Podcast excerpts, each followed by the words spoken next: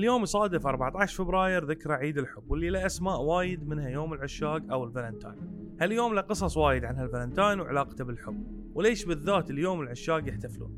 ومن هالقصص إن الإمبراطور كلوديوس الثاني كان يمنع الشباب من الزواج لأنه يعتقد إن الرجال غير المتزوج أفضل كجندي من الرجال المتزوج لكن في قس اسمه فالنتاين كان يزوج الشباب بالسر إلى أن صادوه وقتلوه القصص وايد بس غالبية القصص تأكد إن فالنتاين انعدم في تاريخ 14 فبراير سنة 269 بعد الميلاد. وفي سنه 396 البابا جلاسيوس الأول يعلن إن تاريخ 14 فبراير يوم القديس فالنتاين. وينربط هالتاريخ بمفهوم الحب والعشق وابتدى الناس يحتفلون فيه. واليوم ابى أتكلم عن بعض المعلومات المرتبطة بهاليوم.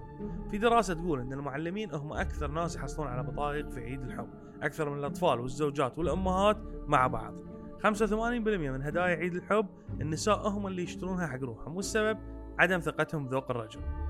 الفالنتاين مو بس عيد العشاق في فنلندا الدولة غيرت اسم عيد العشاق لعيد الأصدقاء بجو بعيد عن الرومانسية وبهذه الطريقة الروعة عشان يشتركون الجميع بهاليوم سناقل و couples في سنة 2016 قدر الاتحاد الوطني للبيع بالتجزئة أن مستهلكين في أمريكا راح ينفقون أكثر من 19 مليار دولار بمناسبة عيد الحب. كانت الطماطم الصغيرة رمز لعيد الحب لسنة 1920 قبل لا يتغير ويصير الورد هو الرمز. أصل الأشرطة الحمراء اللي يربطون فيها صناديق الهدايا في عيد الحب كان في أيام القرون الوسطى. كانت تهدية حبيبات الجنود لهم بعد ما يرجعون من المعارك لأنهم يعتقدون أنها تجيب الحظ. يعتقد الكثير أن النساء أكثر من يشتروا الزهور في عيد الفالنتاين.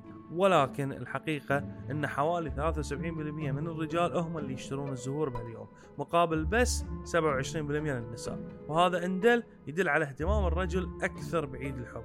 أو يمكن يدل أن الرجال مفهي طول السنة وما تذكر يحب إلا هاليوم. أو بعد ممكن أنه مسوي مصايب طول السنة وهاليوم اللي يدور رضا حبيبته. وفي النهاية حاب أقول عيد حب سعيد للكل وإن شاء الله 366 يوم في السنة كلها تكون عيد حب.